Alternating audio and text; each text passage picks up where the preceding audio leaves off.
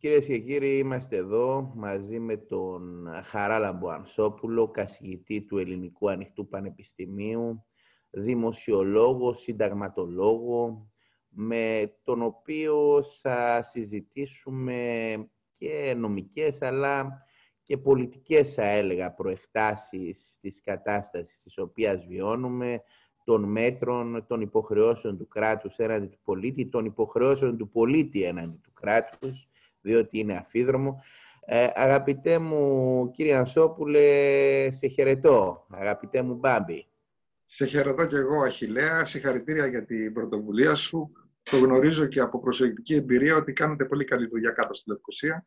Νομίζω ότι αυτό, αυτός είναι ένας τρόπος επικοινωνίας ακαδημαϊκής και όχι μόνον ε, για να συζητήσουμε ζητήματα ε, έστω σε μια πρώτη προσέγγιση, γιατί δεν πρέπει ποτέ να είμαστε βιαστικοί, δεν πρέπει να προδιαγράφουμε το μέλλον, γιατί το μέλλον είναι άγνωστο. Έχουμε όμως κάποια στοιχεία ε, με βάση τα οποία μπορούμε να ξεκινήσουμε μια πρώτη συζήτηση. Και Έτσι, και... αποτυπώνουμε, αποτυπώνουμε τη στιγμή την οποία ζούμε, δεν αποτυπώνουμε ε, πολλές φορές ε, για μας τους πανεπιστημιακούς, εντάξει είμαστε και δικηγόροι βέβαια εμείς, αλλά για μας τους πανεπιστημιακούς λένε ότι έχουμε την πολυτέλεια να μελετούμε πάντα τα πράγματα με την άνοιση του χρόνου σε αντίθεση με τον δικαστή ο οποίος πρέπει να λάβει απόφαση σε αυτό το χρονικό σημείο. Αλλά ε, είναι σκόπιμο να ε, εκφράζουμε πάντοτε και τις προκαταρκτικές μας απόψεις και αυτό σίγουρα δεν σημαίνει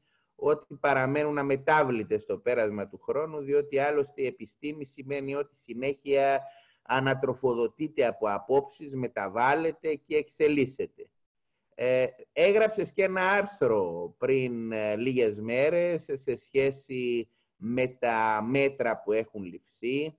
Ε, χθες είχαμε και στην Κύπρο ε, νέα επιβολή μέτρων. Στην Ελλάδα υπάρχει απαγόρευση κυκλοφορίας ή θα λέγαμε καλύτερα ένας πρωτοφανής περιορισμός της κυκλοφορίας τουλάχιστον για περιόδους ειρήνης. Ποια είναι η δική σου οπτική για, ε, για το Σύνταγμα σε σχέση με την νομιμότητα των μέτρων; Ας ξεκινήσουμε από εκεί.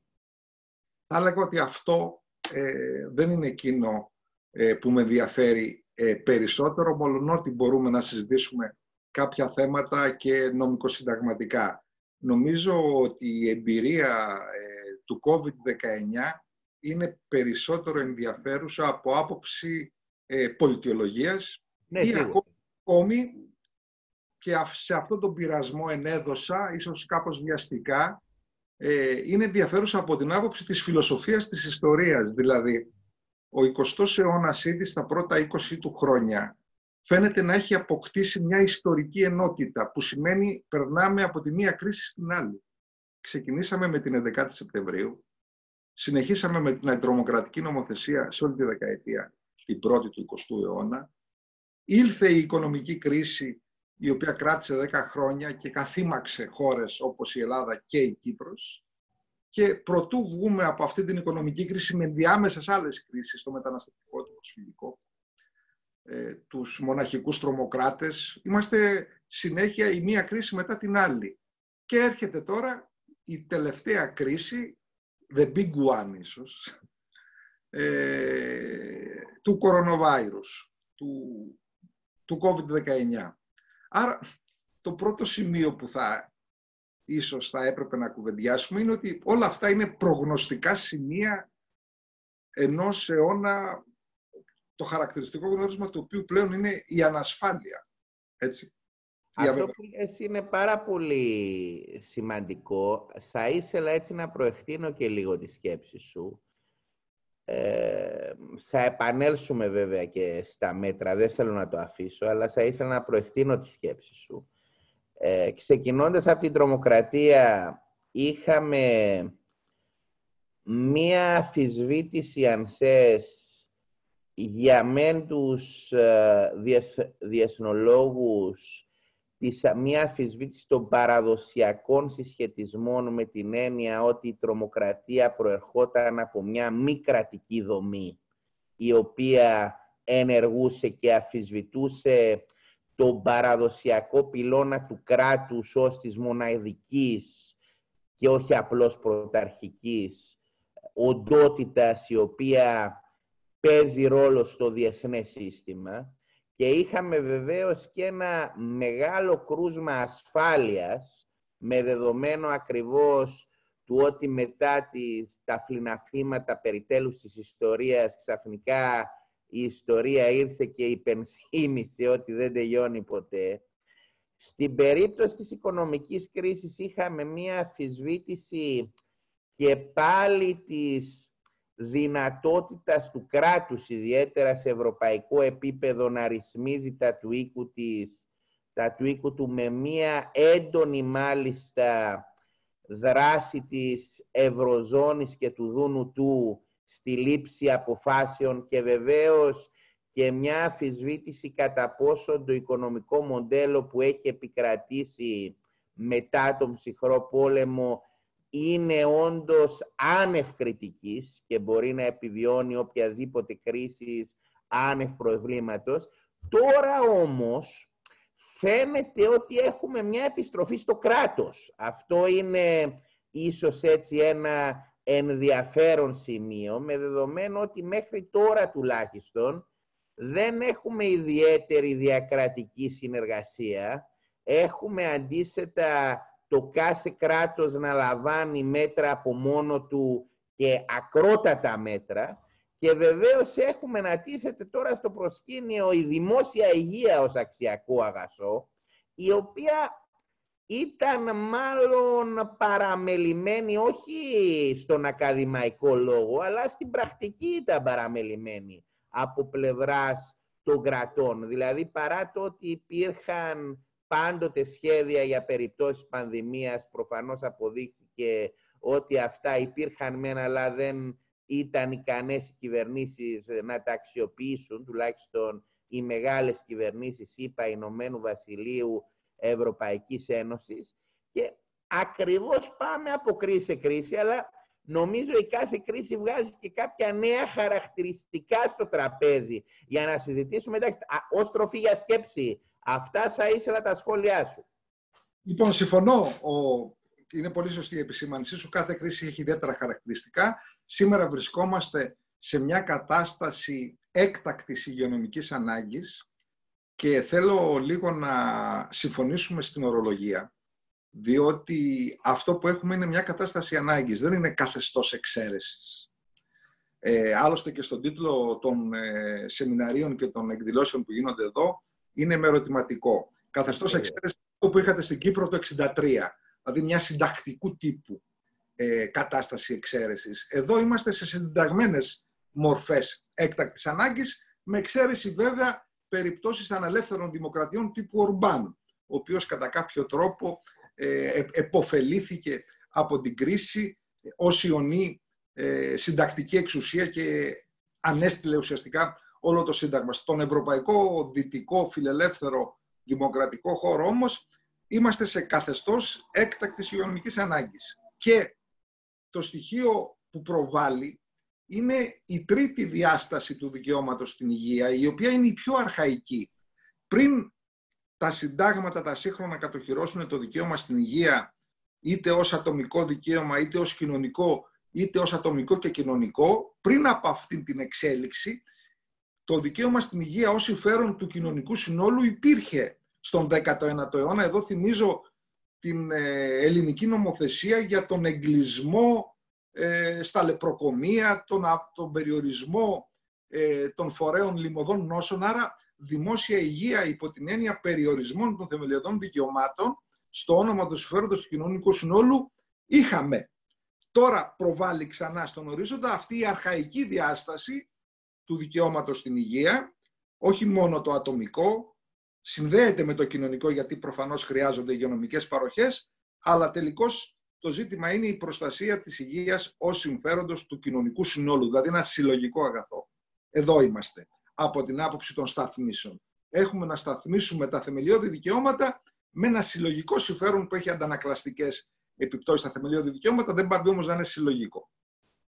Επανερχόμαστε και σε μια συζήτηση, αν θες, η οποία είχετε εσύ τα τελευταία χρόνια έντονα σε σχέση με το περιβάλλον και σε σχέση με άλλα δικαιώματα, ως προς τη σύνδεση των ατομικών δικαιωμάτων με τα κοινωνικά δικαιώματα, αλλά και ως προς τη σύνδεση και των ατομικών δικαιωμάτων μεταξύ τους. Δηλαδή, με δεδομένο ότι έχουν αναπτυχθεί ιδιαίτερα τα τελευταία χρόνια και σε επίπεδο Ευρωπαϊκού Δικαστηρίου Ανθρωπίνων Δικαιωμάτων, αλλά και σε εθνικά επίπεδα με πολύ πιο, θα έλεγα, προσημένους τρόπους η έννοια των θετικών υποχρεώσεων του κράτους ως προκύπτουν από τα δικαιώματα, δηλαδή της υποχρέωσης να προστατεύσει τους πολίτες του, εκεί τίθεται και ένα ζήτημα κατά πόσο για να επιτύχει αυτές τις θετικές υποχρεώσεις δικαιωμάτων όπως είναι και η ανθρώπινη ζωή τα οποία, και η υγεία προφανώς, τα οποία εν τέλει συνδέονται και με την ανθρώπινη αξιοπρέπεια που είναι η πηγή όλων των δικαιωμάτων, κατά πόσον το κράτος είναι υποχρεωμένο να περιορίσει άλλα δικαιώματα για να πετύχει αυτό που είπε, στη στάσμιση. Δηλαδή, μήπως η στάσμιση αυτή τη στιγμή τίθεται με επιτακτικό τρόπο απένα, μεταξύ του κοινωνικού καλού από τη μια και του ατομικού δικαιώματος από την άλλη. Συμφωνώ, αλλά αυτή είναι η πραγματικότητα και η επιρροή δογματικών εξελίξεων όπως οι θετικές υποχρεώσεις του κράτους που στο ελληνικό σύνταγμα κατοχυρώνεται και στο νέο άρθρο 25.1 ή η αρχή της προφυλάξεως η οποία προήλθε από το δίκαιο του περιβάλλοντος και εφαρμόζεται πλέον στο δίκαιο της προστασίας της δημόσιας υγείας. Η αρχή της προφύλαξης είναι το βασικό δογματικό εργαλείο για την αντιμετώπιση της υγειονομικής κρίσης. Πλην όμως, Αχιλέα, αυτές οι εξελίξεις στο επίπεδο της θεωρίας ή και της πράξης της συνταγματικής των θεμελιωδών δικαιωμάτων μέχρι τώρα είχαν ένα στοιχείο κατά κάποιο τρόπο εξαιρέσεων από το κυρίαρχο παράδειγμα το οποίο βασιζόταν όχι στις απαγορεύσεις, στους περιορισμούς, στα καθήκοντα, αλλά στα δικαιώματα. Αυτό προσπάθησα σε μια πολύ πρώιμη μορφή από την άποψη της φιλοσοφίας της ιστορίας να επεξεργαστώ. Μήπως δηλαδή όλος ο λόγος, ε, ιδίως ο μεταπολεμικός, μετά το Δεύτερο Παγκόσμιο Πόλεμο, ε, που είχε άξονα ε, τα θεμελιώδη δικαιώματα και ιδίως υπό ε, την αρνητική τους πλευρά, όχι μόνο αυτήν, αλλά χωρίς να την παραμερίζει. Μήπως αυτός ο λόγος ο οποίος πολλαπλασίασε τα δικαιώματα, πολλαπλασίασε ε, τις ελευθερίες μας, ε, να σκεφτούμε μόνο αυτά που συζητούσαμε και στην Λευκοσία και στην Αθήνα, για τα νέα δικαιώματα, ε, ασχολούμασταν με το γάμο ομοφιλοφίλων, με δικαιώματα τα οποία αφορούν ε, την προστασία της ποιότητας ζωής. Ε, όλη, όλη αυτή η συζήτηση για τα δικαιώματα που έχει ως άξονα τα δικαιώματα, δεν ξέρω ποια είναι η γνώμη σου, φαίνεται ότι ο άξονας μετασχηματίζεται ή μετατοπίζεται μάλλον. Δηλαδή, ξαναγυρνάμε πώς να σου το πω, στον Τόμας Χόμπς, δηλαδή στο, στον αρχαϊκό συνταγματισμό, ναι. ε, ο οποίος όμως δεν είναι ο συνταγματισμός της εποχής μας. Ο συνταγματισμός της εποχής μας δεν είναι ο Χόμπς, είναι ο Λοκ. Ναι, ναι. Με τελευταίο προφήτη το Ρόναλντ Ντουόρκιν, έτσι δεν είναι; Άρα λοιπόν, εδώ είναι ένα ζήτημα, εάν θέλουμε να το δούμε πολιτιολογικά. Αυτό που λέτε είναι σημαντικό. Ή είναι κάτι το οποίο θα μας συνοδέψει στην πορεία του 21ου αιώνα. Αυτό που λες είναι σημαντικό και νομίζω ότι είμαστε στα σπάργανα μιας μεταβολής του παραδείγματος. Το ερώτημα είναι με ποιους τρόπους αυτή θα αξιολογηθεί και σίγουρα, όπως είπες και στην αρχή, αυτή τη στιγμή κάνουμε κάποιες προκαταρτικές παρατηρήσεις, αλλά δεν πρέπει να είμαστε βιαστικοί, διότι οπωσδήποτε έχουμε πολύ δρόμο να πάμε μπροστά.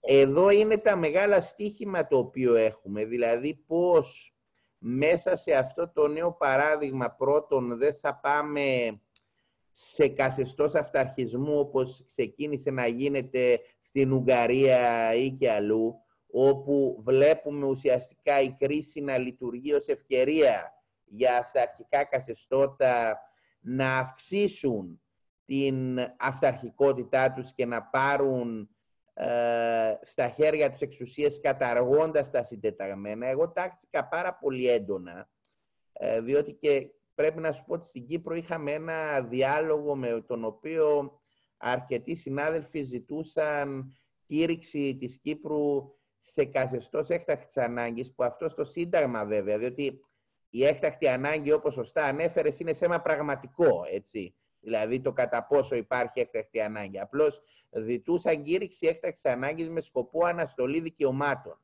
Και εγώ είμαι της ε, άποψης και μπορείς να μου το σχολιάσεις αυτό, ότι η συντεταγμένη πολιτεία πρέπει να καταβάλει του άπαντο δυνάμεών της για να κινείται μέσα στα πλαίσια του ισχύοντος συντάγματος χωρίς αναστολή δικαιωμάτων, ακόμα και αν λαμβάνει μέτρα τα οποία θα λέγαμε ότι είναι στα ακρότατα όρια της συνταγματικότητας, διότι δεν υπάρχει αφιβολία ότι πολλά από τα μέτρα για τα οποία συζητούμε είναι στα ακρότατα όρια της συνταγματικότητας αυτή τη στιγμή, αλλά θα πρέπει να αποφεύγει πάση θυσία εκτός εάν πραγματικά δεν υπάρχει καμιά άλλη επιλογή για να το πράξει, να προβαίνει σε αναστολή των δικαιωμάτων, διότι εκεί πάμε πολύ κοντά στο καθεστώς εξαίρεσης. Πάλι βέβαια με συνταγματικό τρόπο θα γίνει η αναστολή των δικαιωμάτων μεν, αλλά το μήνυμα που πρέπει να στέλνουν οι ευρωπαϊκές δημοκρατίες, που αυτή είναι η διαφορά άλλωστε και με τον αυταρχισμό, είναι ότι ακόμα και σε ακρότατες εισήκες εξακολουθούν να δεσμεύονται από το Σύνταγμα. Δεν πάνε στην εύκολη λύση της αναστολής των δικαιωμάτων. Εξακολουθούν να θέτουν τις πολιτικές τους επιλογές, οι οποίες βέβαια γίνονται με βάση ιατρικούς λόγους, αλλά δεν πάβουν να είναι πολιτικές επιλογές, στην κρίση του συντάγματος. Ε, δεν ξέρω ποια είναι η άποψη σου γι' αυτό. Συμφωνώ κατά βάση και εγώ ε, υποστήριξα την άποψη ότι δεν χρειάζεται η προσφυγή στον αρχαϊκό θεσμό της καταστάσεως πολιορκίας, στοιχείο του οποίου είναι η αναστολή εν μέρη εν όλο των θεμελιωδών δικαιωμάτων, αλλά με παρέμβαση του στρατού, με στρατιωτικά δικαστήρια. Αυτός είναι ο αρχαϊκός θεσμός της κατάστασης πολιορκίας που υπάρχει στο Ελληνικό Σύνταγμα στο άρθρο 48.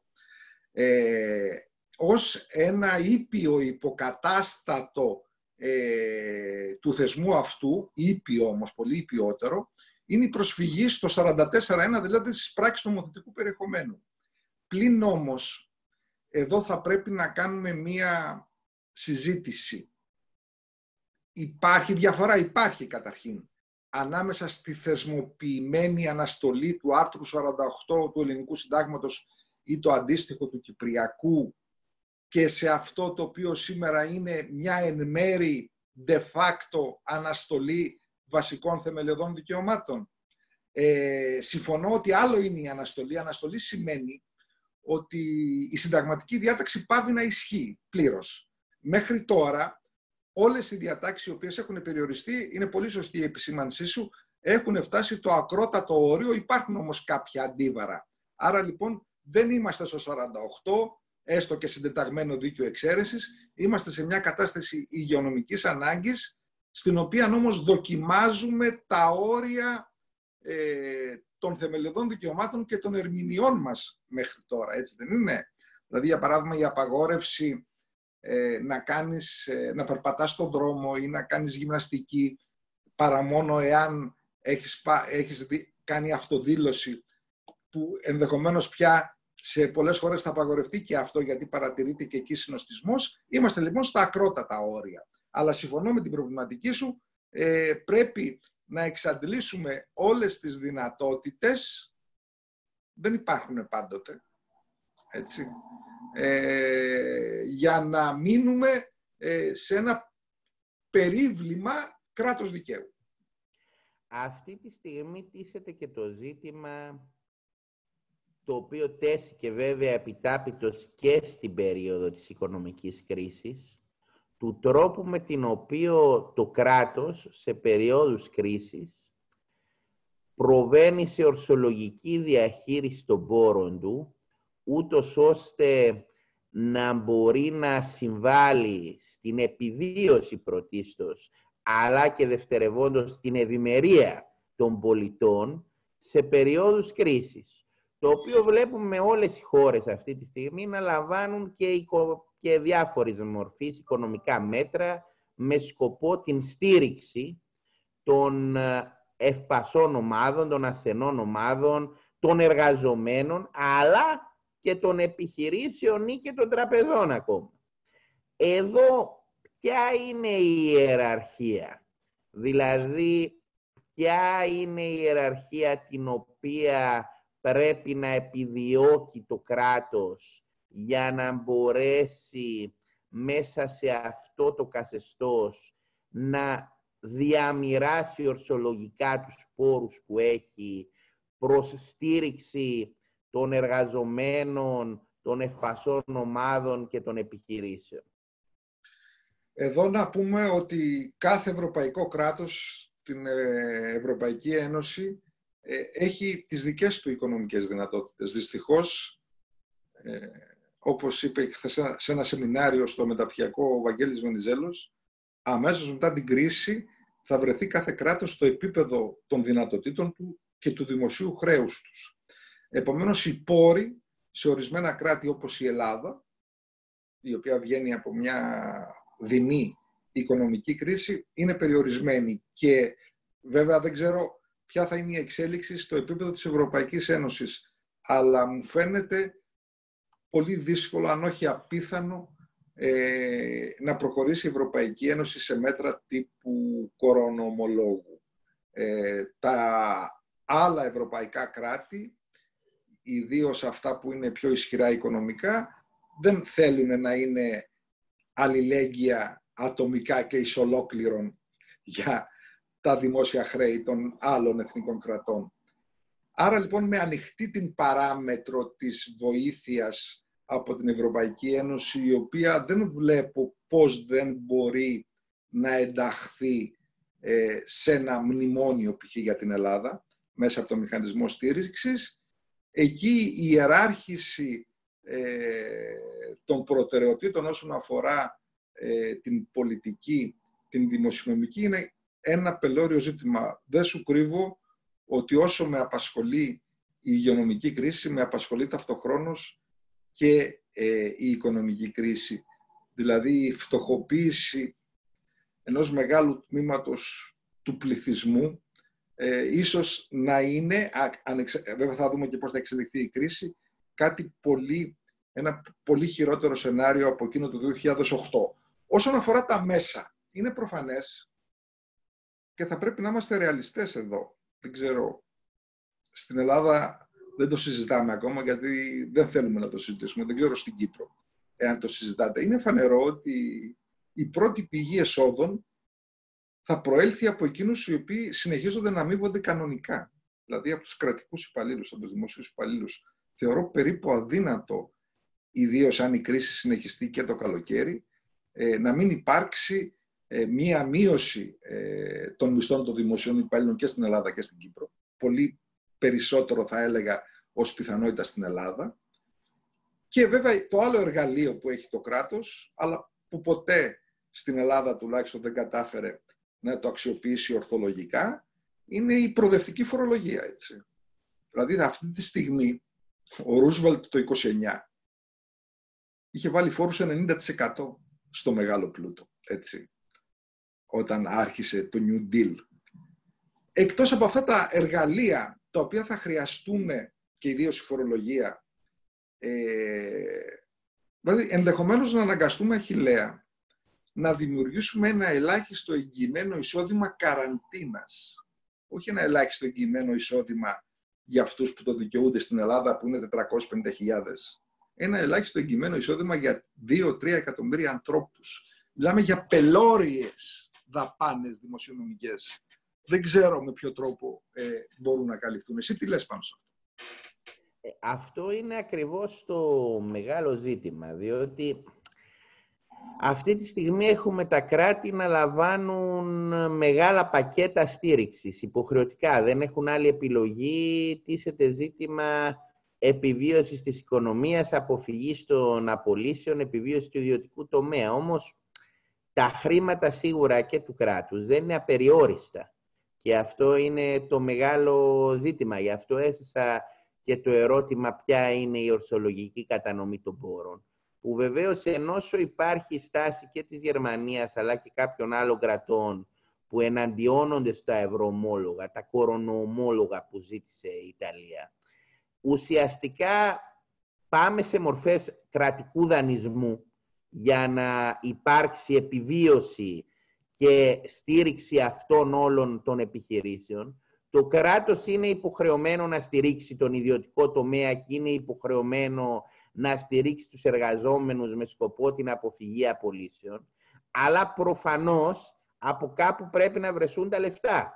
Και αυτό βέβαια το έχουμε δει και στην περίοδο της οικονομικής κρίσης και στην Ελλάδα, αλλά και στην Κύπρο και αλλού, ότι δημιουργεί και φαύλους κύκλους, έτσι. Δηλαδή, ε, στην προσπάθεια να βρεις τα λεφτά είσαι υποχρεωμένος να περικόψεις, είσαι υποχρεωμένος να βάλεις άλλες φορολογίες, αυτό μειώνει την αγοραστική δύναμη, μειώνει επομένως και τη δυνατότητα να εισπράξεις νέες φορολογίες και οδηγεί σε φαύλους κύκλους. Και εδώ, αν θε, τίθεται και το ζήτημα του αν μετά και από ακόμα μια κρίση η Ευρωπαϊκή Ένωση με αυτή την πολιτική στα δημοσιονομικά μπορεί να πετύχει πραγματική νομιμοποίηση από τους πολίτες της, διότι βέβαια τα τελευταία χρόνια δεν πρέπει να το βάζουμε κάτω από το πάπλωμα, ότι η Ευρωπαϊκή Ένωση υπέστη αρκετή κρίση και κριτική στους κύκλους της. Είχαμε και το Brexit που εγώ δεν το υποτιμώ καθόλου, διότι μιλάμε για μια συμβολική ευρωπαϊκή χώρα, η οποία αποχώρησε και ήταν η πρώτη αποχώρηση. Είχαμε πάρα πολλές χώρες οι οποίες ξεκίνησαν να βλέπουν την Ευρωπαϊκή Ένωση με μια πιο επιφυλακτική στάση. Είχαμε ακόμα και υποψήφιες χώρες όπως τη Σερβία να δηλώνει ο πρόεδρος της Σερβίας ότι ήταν παραμύθι για μικρά παιδιά η Ευρωπαϊκή Αλληλεγγύη και ζήτησε βοήθεια από την Κίνα. Βλέπουμε τώρα την Ιταλία, τους Ιταλούς να σκίζουν σημαίες της Ευρωπαϊκής Ένωσης. Δηλαδή, με αυτή τη δημοσιονομική πολιτική και με δεδομένο ότι πολλές χώρες θα χρειαστεί να πάρουν σκληρά οικονομικά μέτρα για να αντεπεξέλθουν, είναι γεγονός ότι το ευρωπαϊκό οικοδόμημα με την έννοια του ευρωπαϊκού οράματος που μπορεί να εμπνεύσει τους πολίτες του ότι ζουν σε ένα κοινό ε, όχι κράτος μεν, αλλά σε ένα κοινό οργανισμό, ε, κάπου υποβασμίζεται και υπάρχει, το λέγαμε και προχθές με το ξενοφόντα τον Κοντιάδη, σε αυτή την κρίση δεν υπάρχει δικαιολογία ότι είστε εσείς σε εισαγωγικά οι τεμπέληδες Έλληνες ή οι τεμπέληδες Ιταλοί, το βάζω σε πολλά εισαγωγικά, απλώς λέω το επιχείρημα των Γερμανών ή των άλλων, δηλαδή φταίτε για τη δική σας κακοτυχία.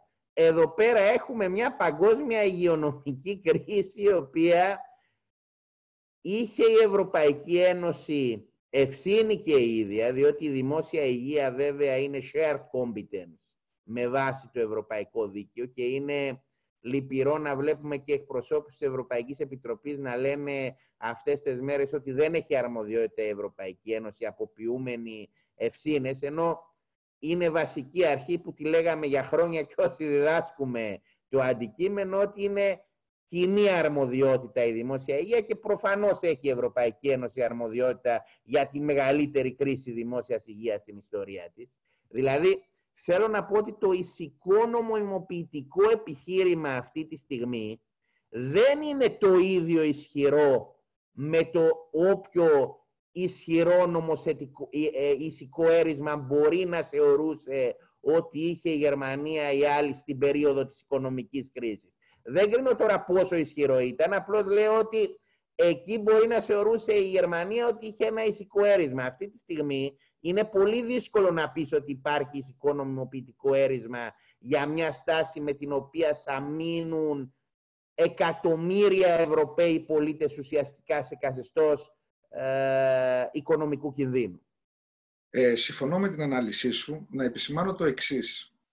Ότι εκτός από την ε, πιο αδύναμη ηθική βάση της ανένδοτης τάσης της Γερμανίας, γιατί περί αυτής πρόκειται, υπάρχουν και ζητήματα που αφορούν την ιστορική πολιτική. Δηλαδή, ε, δεν έχουν δυνατότητα οι πολιτικές ηγεσίες των χωρών αυτών να ξεπεράσουν τους ενδιασμούς των πληθυσμών τους προκειμένου να βοηθήσουν τις ε, πιο αδύναμες χώρες. Όσον αφορά τώρα τις ιστορικές σχέσεις στην Ευρωπαϊκή Ένωση, ας περιμένουμε αυτό το δεκαήμερο, την προθεσμία που έθεσε ο Τζουζέπε Κόντε.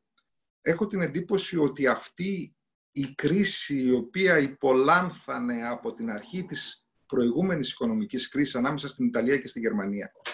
Διότι το πρόβλημα στην Ευρωπαϊκή Ένωση είναι κυρίως αυτή η, η αντίθεση η οποία μέχρι στιγμής δεν έβγαινε ανοιχτά, αλλά αυτές οι δύο χώρες έχουν εξαντικημένου ε, αντίθετα ε, συμφέροντα από την φύση ε, της οικονομικής τους ε, δραστηριότητας, εξωστρέφειας και δομής.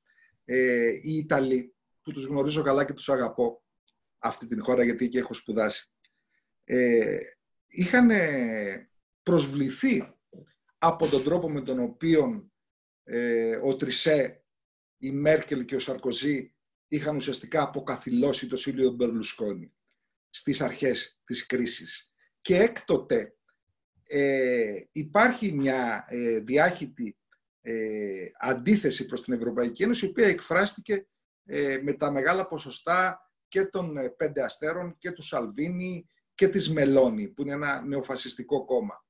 Θέλω να πω, περιμένω να δω την εξέλιξη της σύγκρουσης αυτής μεταξύ Γερμανίας και Ιταλίας. Εμείς υποστηρίξαμε, όπως και οι άλλες χώρες, την πρόταση της Ιταλίας. Ε, δεν ξέρω εάν οι Ιταλοί είναι έτοιμοι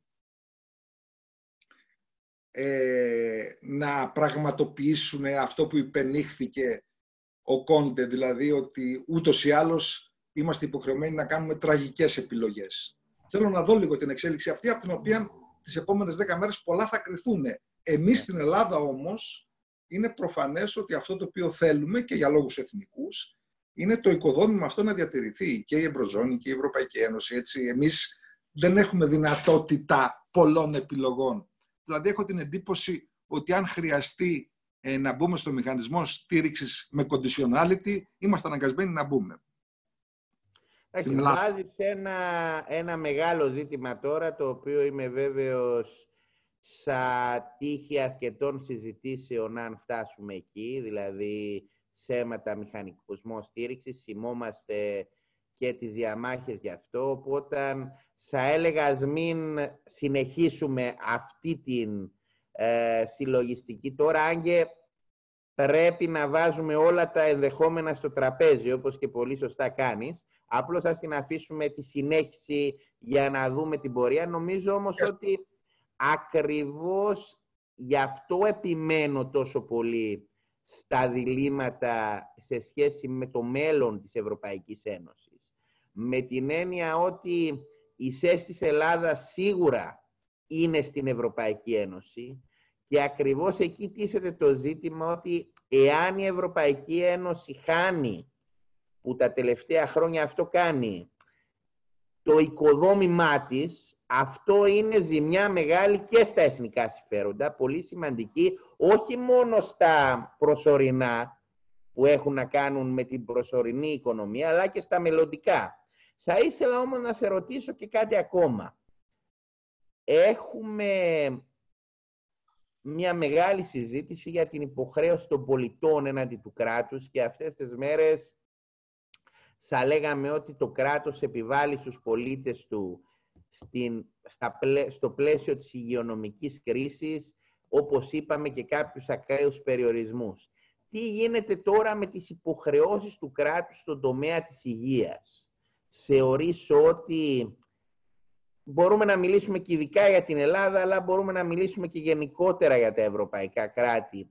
Θεωρείς ότι αντεπεξέρχονται, αντεπεξήλθαν στο, στις υποχρεώσεις σου στον τομέα της υγείας. Διότι, το είπα και πριν, μια πανδημία με κάποια μορφή ιού γρήπης ήταν μέσα στα τρία, πέντε πιο πολυσυζητημένα σχέδια αντίδρασης που είχε οποιοδήποτε κράτος, και οποιοδήποτε, δηλαδή Ευρωπαϊκή Ένωση, Αμερική, Ηνωμένο Βασίλειο, δεν υπάρχει αφιβολία ότι είχαν πάρα πολλά αυτό που λέμε models, μοντέλα ε, ε, και προσωμιώσεις για αντιμετώπιση παρόμοιων σεναρίων.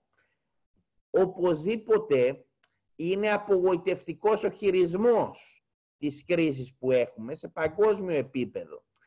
Τι γίνεται με τις υποχρεώσεις του κράτους σε επίπεδο υγειονομίας, δηλαδή τι γίνεται με την υποχρέωση του κράτους να παράσχει προς τον πολίτη του και όχι μόνο φυσικά προς τον πολίτη του, απλώς ξεκινάμε πάντα από το, με τον πολίτη του για σκοπούς ε, ευκολίας σωστές υγειονομικές δομές με σκοπό την αντιμετώπιση των κρίσεων.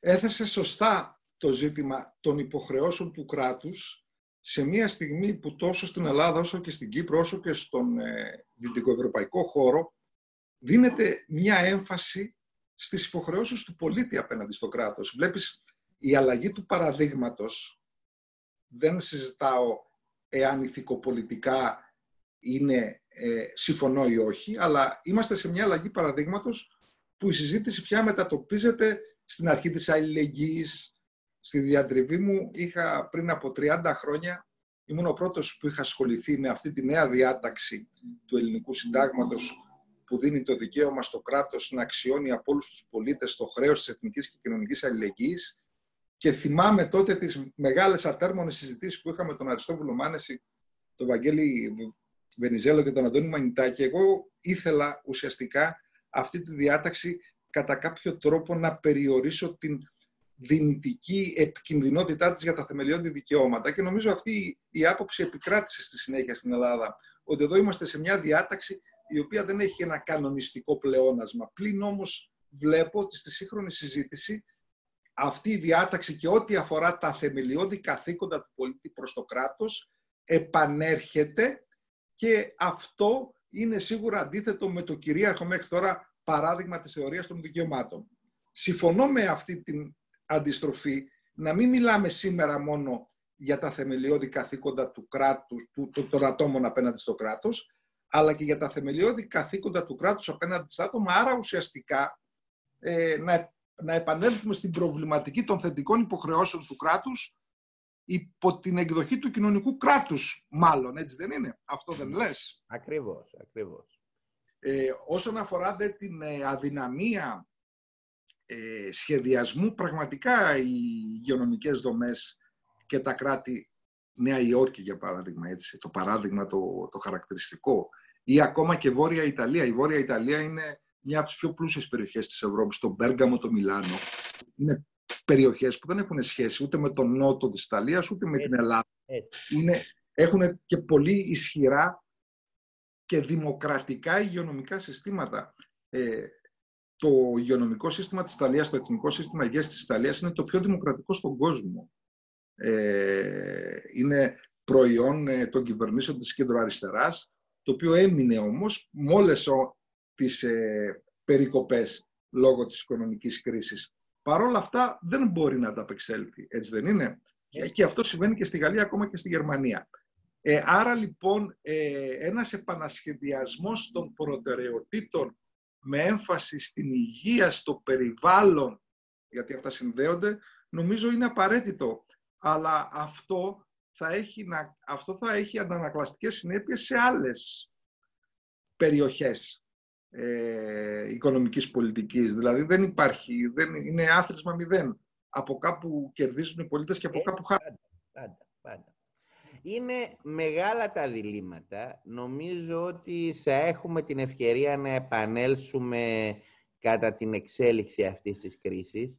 Θα ήθελα να σε ευχαριστήσω για την σημερινή έτσι, πρώτη ανταλλαγή σκέψεων Και είμαι βέβαιος ότι οι εξελίξεις θα μας απασχολήσουν για πολύ καιρό, διότι ακόμα κι αν τελειώσει η κρίση αυτή με την έννοια της άμεσης κρίσης, νομίζω οι συνέπειες της κρίσης, όπως σωστά ανέφερες, θα είναι μπροστά μας για πάρα πολλά χρόνια.